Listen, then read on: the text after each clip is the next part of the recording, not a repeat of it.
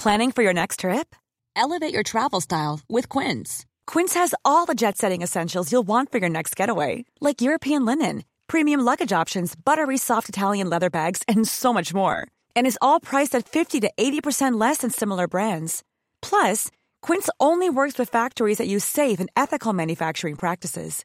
Pack your bags with high-quality essentials you'll be wearing for vacations to come with Quince. Go to quince.com slash pack for free shipping and 365-day returns. If you end up characterizing humanity by one or two attributes, and in particular intelligence, some people might feel afraid of being knocked off the top of the predator triangle, hmm. right? So you're the apex intelligence. What happens when something comes along that's a lot smarter than you?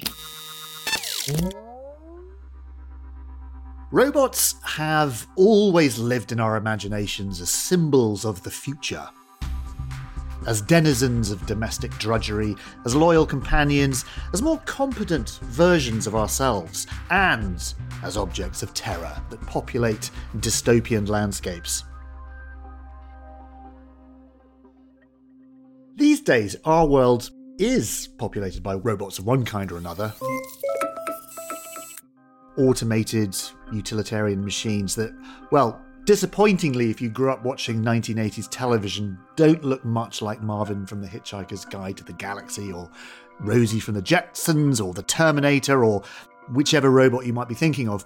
But robot building companies like Boston Dynamics in America, whose videos you might have seen online, are creating extraordinary machines with increasing autonomy that look as if they're straight out of our wildest dreams or nightmares. Welcome to Patented, a podcast about the history of inventions from History Hit.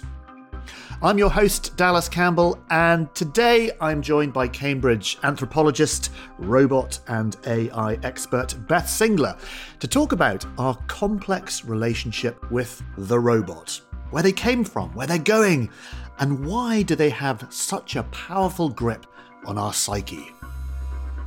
Resistance is useless.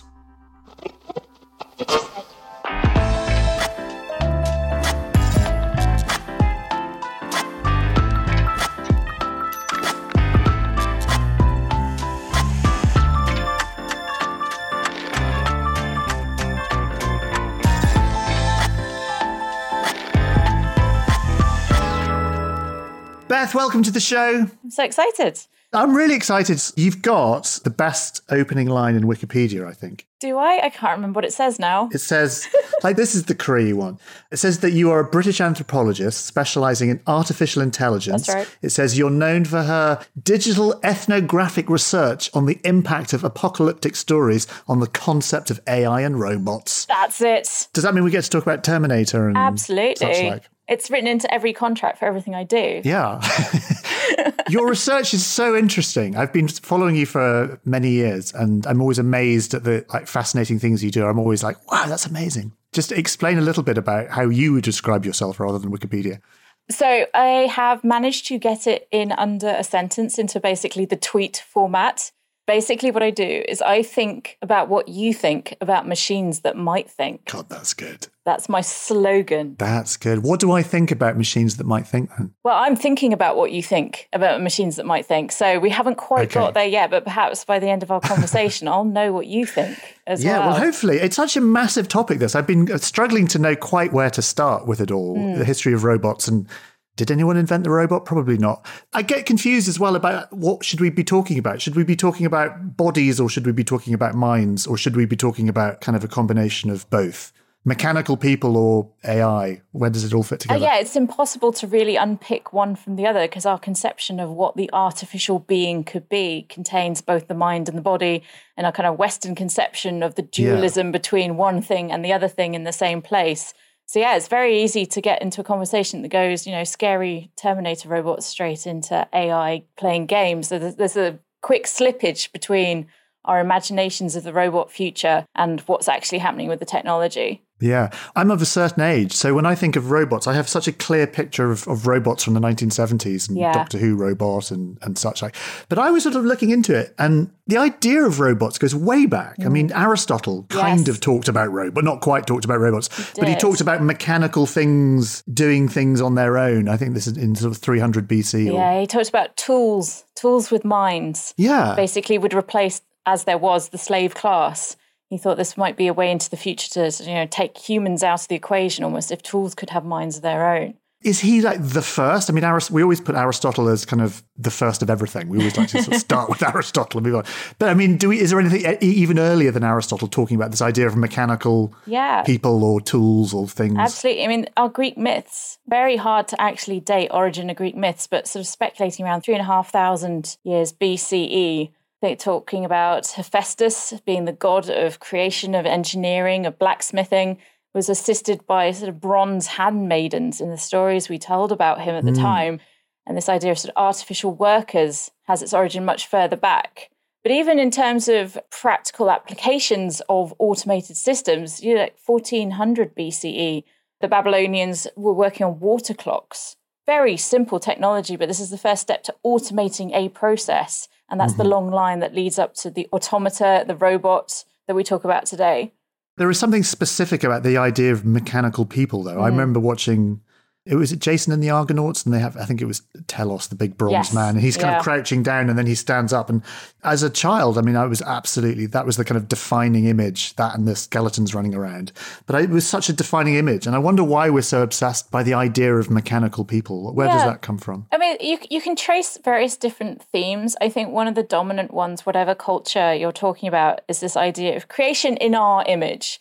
So obviously that has sort of very specific Judeo-Christian Abrahamic influences in that language, but in general, humans think about the idea of recreating themselves. We do it quite often by making children, and in a sense, I've done it a couple of times. well, there you go. I've done it at least. Not I've done once. Uh, but there's this sense of we want to know what it is to make something like ourselves. Even if Hmm. you just take away all the religious connotations of that, what that means, we're interested in replicating what we see as some of our core essential attributes. So, in particular, intelligence when it comes to talking about artificial intelligence.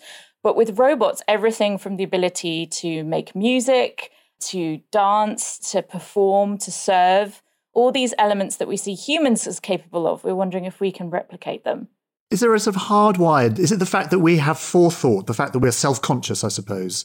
You know, I always think about things like why we believe in gods and that kind of stuff. Hmm. It's this idea of we're aware of our mortality, we are self conscious, we project ourselves onto other people. Does it all stem from Yes, that? I certainly think from an anthropological perspective, it is about replicating some of our attributes and being able to replicate those certainly comes from having a level of self awareness, self reflexivity, and you know, that our narratives and our stories as well deal with this a lot, but our hubris, our pride in thinking we can make something just like ourselves and it be successful. And a lot of our stories about artificial beings run down this line of the dangers of what Yeah. happens when we try to replicate, in particular, our intelligence or our capabilities and where that can go wrong. We'll probably touch on that in a moment. I mean, obviously, we think of things like Frankenstein Mm. and Mary Shelley, those sort of great novels and Metropolis and things like that, which people may be familiar with. Mm. I, I, famously, the, the idea of, well, certainly when I was a kid growing up, the whole point about a robot was like they did stuff for you so Yes. you wouldn't have to. Like that was, I remember in Hitchhiker's Guide to the Galaxy, there was Marvin, the robot was, and there was a, your plastic pal who's fun to be with. Yes. It was a companion. It was a slave. Mm. That was the. It sort of took the pressure off having to undo the dishwasher, undo the dishwasher, empty the dishwasher. Empty the dishwasher. Didn't really happen though. No, I mean, there's back as far as the early 1900s, there's accounts in newspapers talking about the forthcoming robot revolution that will be able to do things for you and take the hmm. place of, again, as there were in a lot of cultures, slave classes. And that sense that if we can find or create intelligences that can work for us, we'll lead this like utopian life of leisure. A la the mm-hmm. Jetsons, you know, obviously they had their robot Exactly. maid as well Yeah. patterned on the stereotypical family of the 1940s, 1950s. And for a period of time, that did involve a servant figure in the household, a maid figure. So there was a certain sense of patterning the future on the past. You know, if this was the way to the good life, then perhaps we can do this with mechanical entities. I think you said something earlier about specifically the invention of robot. You've got to tie it into the 1920s. And Karel Well, that's it. Yeah. Well, yeah. Who's the name of the playwright whose name I always Karel Carol Čapek. Carol Capek. That's it. Some people say Chapek, some people say Capek. I Yeah. haven't 100% decided which way I'm going myself, but It's a play, Rossum's Universal Robots, and this is the Mm. first mention of the word robots. I've never read the play. I, I don't think anyone's read the play. It's only ever cited in relation. Oh, have you read it? Mm. I've read the play. Is it, is it good? I- it's interesting to read it with contemporary eyes because the story Hmm. is now so familiar because it's basically a robot rebellion story that the factory workers are replaced by robots that then rise up and take over the world. So it feels almost sort of pastiche now, but it was the first attempt to describe this potential danger of replacing humans. And the word roboti, robota comes from the Czech word for serf or servant. So it's also a commentary on the industrialization of the working class and the situation there that Carol was looking at, but then science fictionized with robotic entities. so that's 1920. So that's the first use of the word robot comes from this play, Rossum's mm. Universal RUR. Rossum's Universal Robots. Yeah. When did we actually build the first mechanical thing that we could look at and go, oh, look, there's a robot there? But there's lots of attempts. So, although the word robot you can date to 1920s, Android turns up earlier, automata turns up much earlier. Uh, 100 CE, first Wow. term, automata. Yes, Automata, Egyptian inventor. Hero of Alexandria, writes about how you could create automata that can do various tasks for us. But this is the thing with inventions. Whatever the invention is, you can always go back in time and, you know, Leonardo da Yes. Vinci drew a picture of a helicopter, but he did, you know, And a robot knight Did as he? well. Yes. He did something else I read the other day, which was really oh a tank. That was it. We were doing a program about tanks, and he, he basically did everything. Just he did. yeah, you'd be all right. Wait, so he designed a robot knight? He did, yeah. But again, Okay. in the sense that he designed a tank, was it built? Was it functional? Was it practical? I used to design robots when I was a kid at school in my exercise book, and they were rubbish. You know, no Leonardo da, da No. Vinci, no. what, what did the robot knight do? Presumably, did things that knights do, which is fight people. Yes, I think, and as with the tanks, so this idea of the automation of warfare, and I think possibly, you know, this is something that might have horrified him a little to think about what the potential was. But here we are now in the contemporary scenario, we have drones, automated Yeah. lethal weapon systems. Well, it does. It feeds into our kind of dystopian idea of robots. This idea that we have a Mm. sort of techno fear, don't we, of technology overtaking us? It's that I think that lack of control, isn't it? Perhaps. as I say, if you end up characterizing humanity by one or two attributes, and in particular intelligence, if you start replicating that, there's a sense that some people might feel afraid of being knocked off the top of the predator triangle, hmm. right? So you're the apex intelligence. What happens when something comes along that's a lot smarter than you?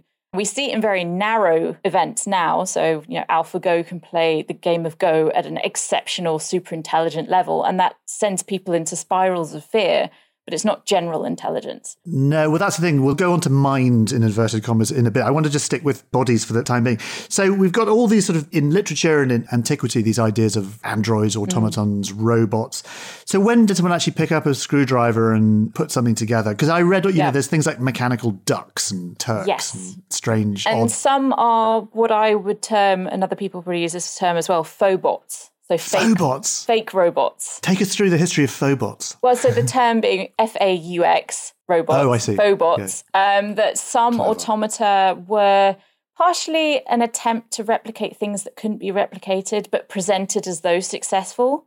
So you talk about the digesting duck Yeah, t- yeah. Yeah, so this fabulous bit of engineering and in some ways very successful. It was hugely popular. You know, it, it was on display at Covent Garden and people would spend almost the equivalent of a week's wages to come see this this entity, a metallic duck that you could feed pellets and it would poop. So it was the digesting duck. I like that. For the wider audience, I'll use the word poop. But actually, if you, you know, did a sideways slice through the thing, you could see that the excrement was held in a cabinet inside. It wasn't digesting, it wasn't taking nutrients and anything from the pellets it was being fed. It was just excreting something from another cabinet. So it was a magic trick, essentially, or sort of a, con- a conjuring trick. And Yeah. did, were people fooled by it? Did people look at this? And was the idea Hmm. to actually convince people that this is a real robot in inverted commas that does something, reproduces a biological act? There's debate about that because if you look at Vaucanson's diaries and you know he talks about being sort of you know a scientist experimenting with how these operations work and he also created a, a human looking flute player and he was very obsessed with working out how lungs work and the flow of air into the instrument. So he was trying to find the practical ways of doing these things but sort of jumping ahead of himself almost in the sense with the duck that he couldn't make it digest but could make it look like it digested. So i tend to call that sort of manifested aspiration that there's something you really, really want to be real. So you go to the extent of almost faking it to convince yourself as well. And obviously, audiences seeing these things would have been convinced. And there's the mechanical Turk you mentioned as well, which yeah, what, which is another a similar kind of thing, isn't it? Yeah. Well, it doesn't do poos, but it does well, other things. no, well, it did actually do poos because it, it was it was a human in a box.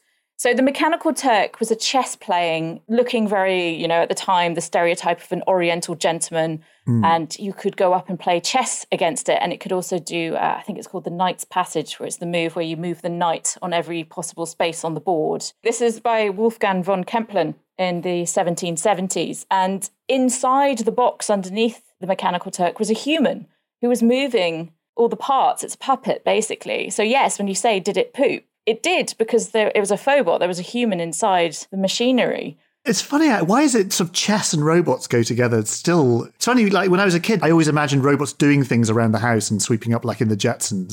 but actually, for a robot to move around the world, the real world, is incredibly difficult. But it actually, is. getting a robot to play chess, we were doing that in the 19 70s. Yes. You know, we had sort of robot chess player, not with somebody inside, but just the algorithm yes. worked. So this is generally called Moravec's paradox, that in terms Oh, it's of, got a paradox it's, name. It's a paradox. So in terms of creating robotic entities to do things, intellectual tasks are actually easier than physical tasks, which is why, as you're right, playing chess in the 1970s, because chess is an intellectual task with a bounded space and although millions of combinations of moves, there is a finite number. It has a boundary space. There's only hmm. so many things that can be done in chess. Whereas moving about a room with a changing situation, there may be humans in the room, there may be furniture, you know, there might actually get back to poop. This has been a problem for Roombas that they don't recognize poop from pets on the floor. So that is, they are working on improving robot hoovers. Other brands are available other than Roomba, improving their ability to recognize poop on the floor, which is a yeah. difficult task. It's much more difficult than teaching an AI to play chess. So there's that difficulty.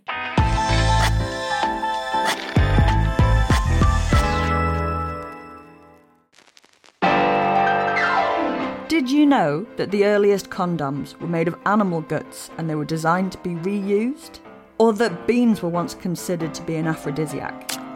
Join me, Betwixt the Sheets, the history of sex, scandal, and society, a new podcast from History Hit, where I, Kate Lister, ask the questions about the stuff we didn't learn in history lessons or sex ed.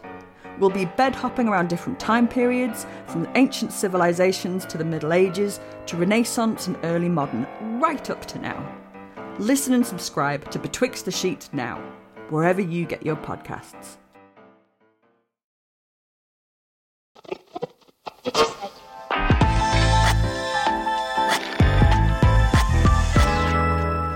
Okay, so we've got these fauxbots. Is there a robot one that we can look back in history and go, well, you know, forget about fauxbots. We're now into something mm. that looks like. I mean, I think of things like there was a Honda robot. In Asimo. Asimo, that's the one.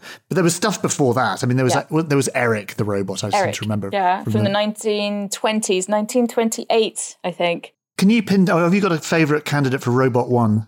I mean, it's difficult because, as you say, this history is so entangled with our assumptions about their capabilities as well. Mm. So, even Eric, which was Eric, is a really interesting story. So, it's 1928, and it's the exhibition of the Society of Model Engineers.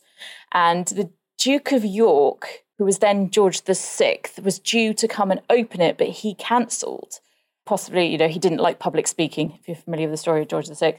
And the organizer of the exhibition said, well, if he's not going to come, then we're going to have a tin man, or how do you describe, make a man of tin to replace him. And then they created Eric, but Eric was very basic, didn't do very much beyond sort of wave a hand. But that, you know, for royalty, that's, that's all you need. That's, that's all you that's need. All you, so, that's it. That is it. so very, very basic automated systems of moving hands, nodding, speaking. It's a very slow ongoing process. And mm. even now, a lot of the very the very famous examples of robots that uh, are said to be able to interact with humans to answer their questions are responding in very automated ways rather than sort of passing out the conversation or understanding what the words mean. Yes. Even the most contemporary robots, but Asimo, yes, Asimo's. A, I saw Asimo in uh, the Tokyo Museum for Science and Emerging Technology, where he puts on a little show for the kids and the families, and that again is a very automated, prescribed show of it does this, it does that, and sequence. It's not thinking. It's not. No. It doesn't have any intelligence. It's mm. programmed like I used to have this thing called Big Tracks, and it was like a kind of remote. Well, it wasn't remote control, but you programmed it and it would go forward a certain amount mm. of distance, and then you could program it to do things. But so yes. it wasn't in any way intelligent.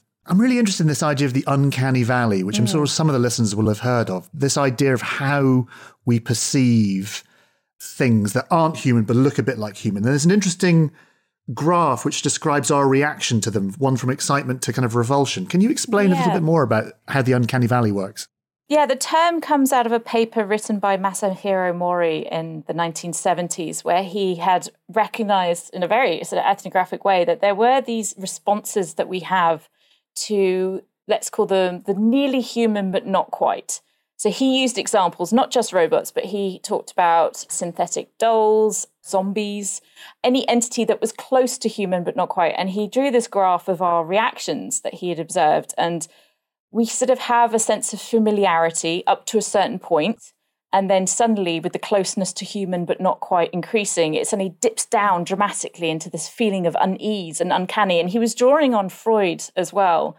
And Freud had drawn on previous psychologists of this sense of the the unreal, the uncanny, the disturbing that comes from interacting with synthetic beings. And, and, the uncanny valley then becomes this very popular term. And, and, particularly, I think, in the recent past, where we've had more CGI characters mm. in films. And some of those, it's very subjective, it hits people at different levels. But for some people, you know, uh, various CGI faces and expressions on characters' faces just hit that uncanny moment, and we feel unease, disturbance. And some anthropologists have argued that this is, you know, related to the dangers of disease. If we encountered another human who looked unwell in particular ways, had a paler face, you know, acted differently, that would set off this unease so we would stay away and protect ourselves from any contagion.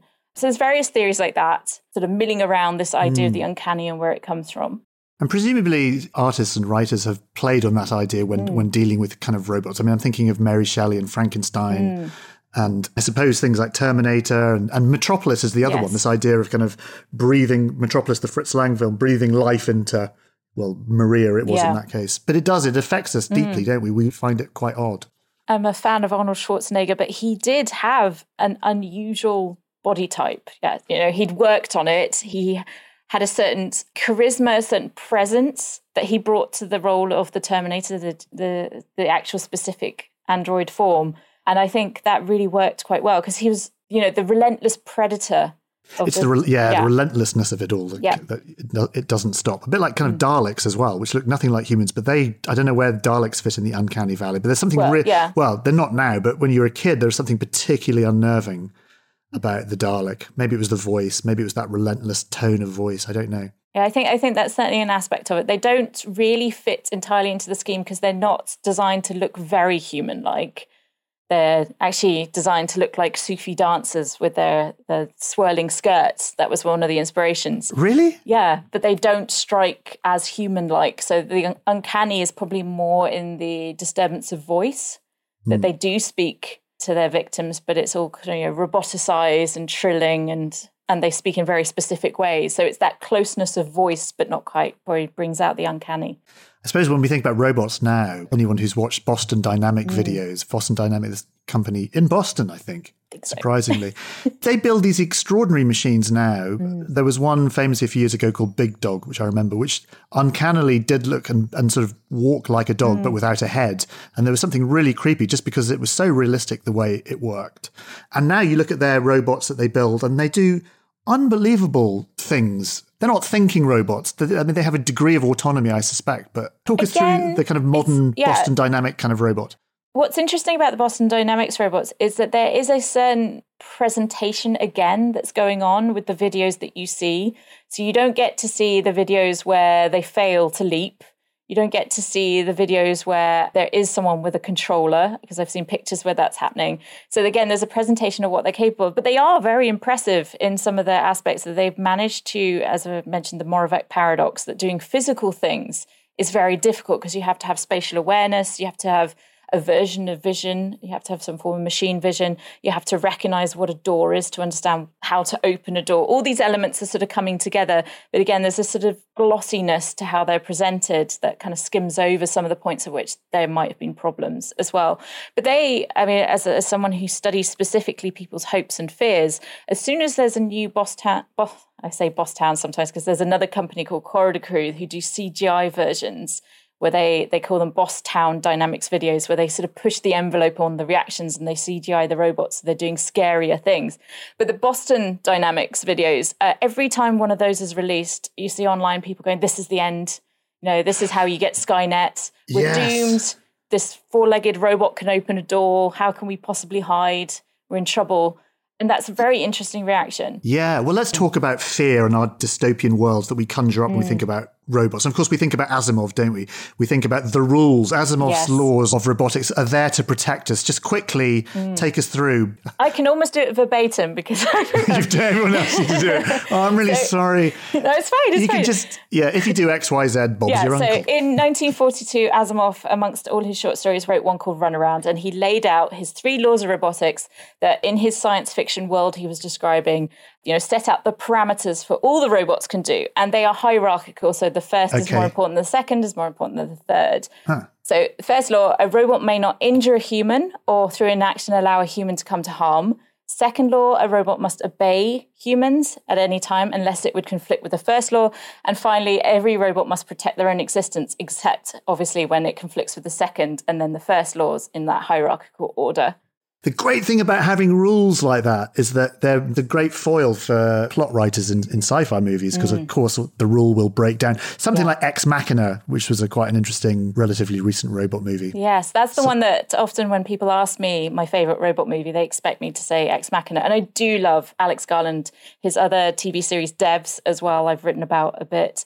Um, I liked Ex. Why didn't you like Ex Machina? You're allowed uh, to not, not, like it. That I dislike it hugely. It's just not my favorite. I think one of my problems are with it is the bro culture that it's sort of picking at, but also taking advantage of demonstrating sexy lady robots as well. I like to be a bit of a troll and say my favorite to just disturb people who expect me to be a bit more highbrow. My favorite mm. robot film is Short Circuit. Short Circuit's excellent. Yeah. Wizard of Oz, it's good as a yeah. robot movie. Yeah, absolutely. You know? Do not look behind the curtain. You'll see the human in the machine. Oh my God, I'd never thought of it like that. Yeah. yeah. Pay no attention to the man behind the curtain. And that's yep. exactly goes back to our mechanical Turk and our crapping duck.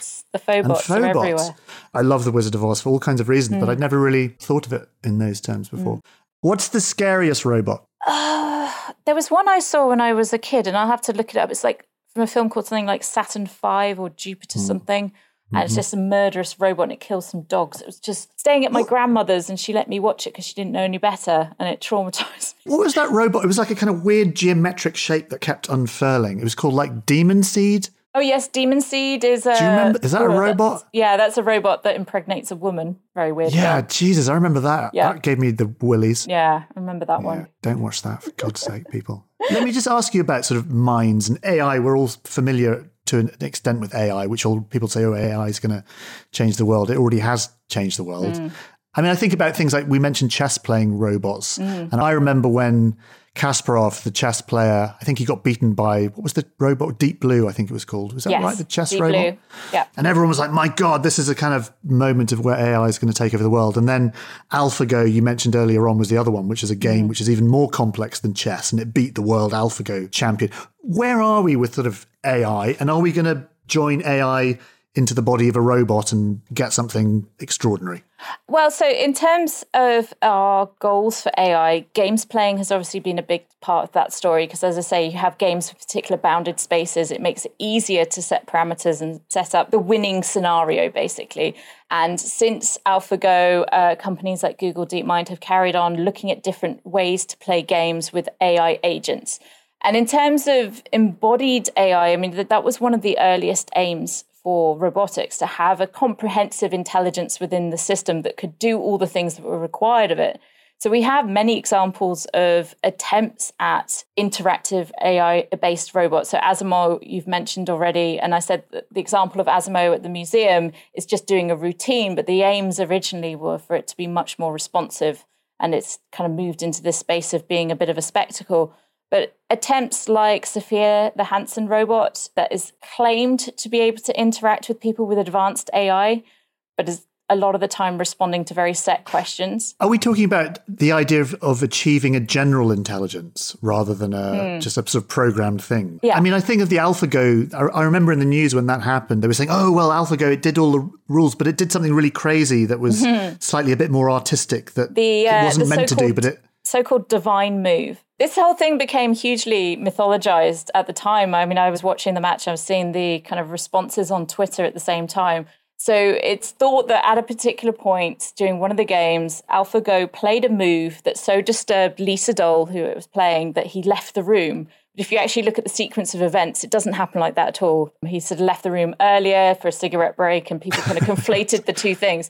Right. So this divine move was a move that was really unexpected because a Go as a game has thousands of years of history. It has so many masters who've kind of shaped the story of what is the best approach. And when AlphaGo played a move that was outside of that kind of popular approach, people reacted, you know, this is unexpected. This is not what we'd see as a beneficial move to play.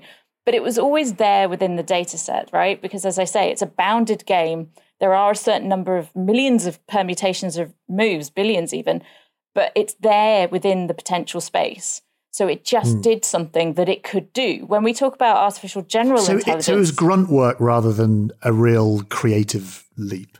Yeah, I mean, that's the argument because it had already played millions of games right. against itself in its learning processes. It wasn't that it was spontaneously doing something that it thought was creative. It mm. wasn't thinking, it was within the move space that was possible. But this sort of got overblown into the sense of a divine move, of a, a kind of paradigm shift in the playing of Go and how it would shape the game going forward and change things. This is a test for you. Who said this? This is something about AI. AI is the future. It comes with colossal opportunities, but also threats that are difficult to predict.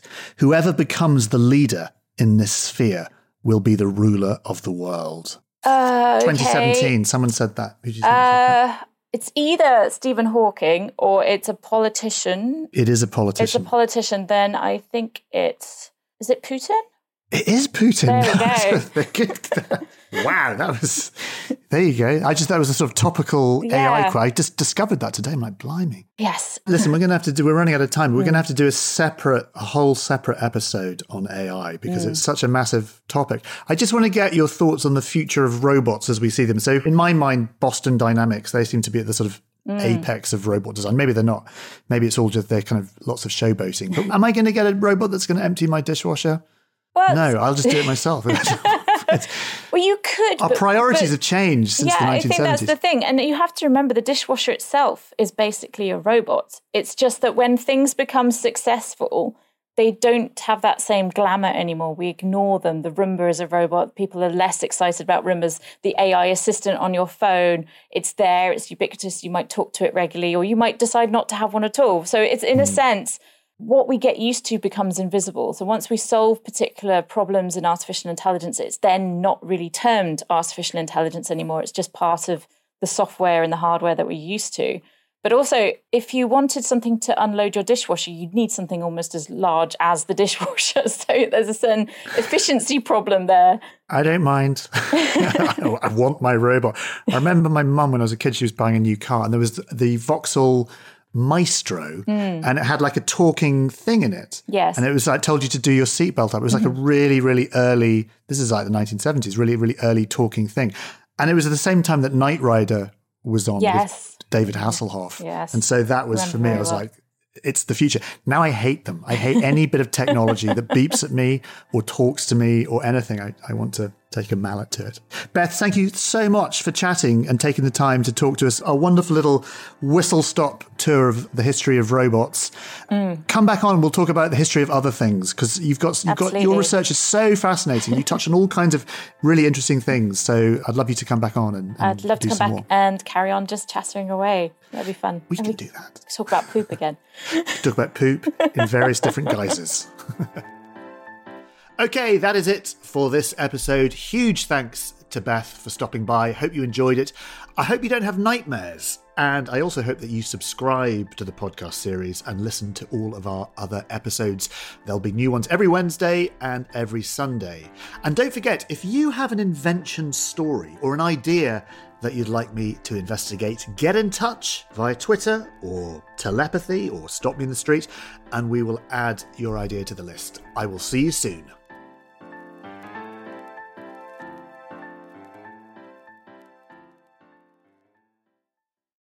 While I still have you, very briefly, if you fancy getting all of the History Hit podcast archive, and new episodes ad free, along with hundreds of history documentaries to watch.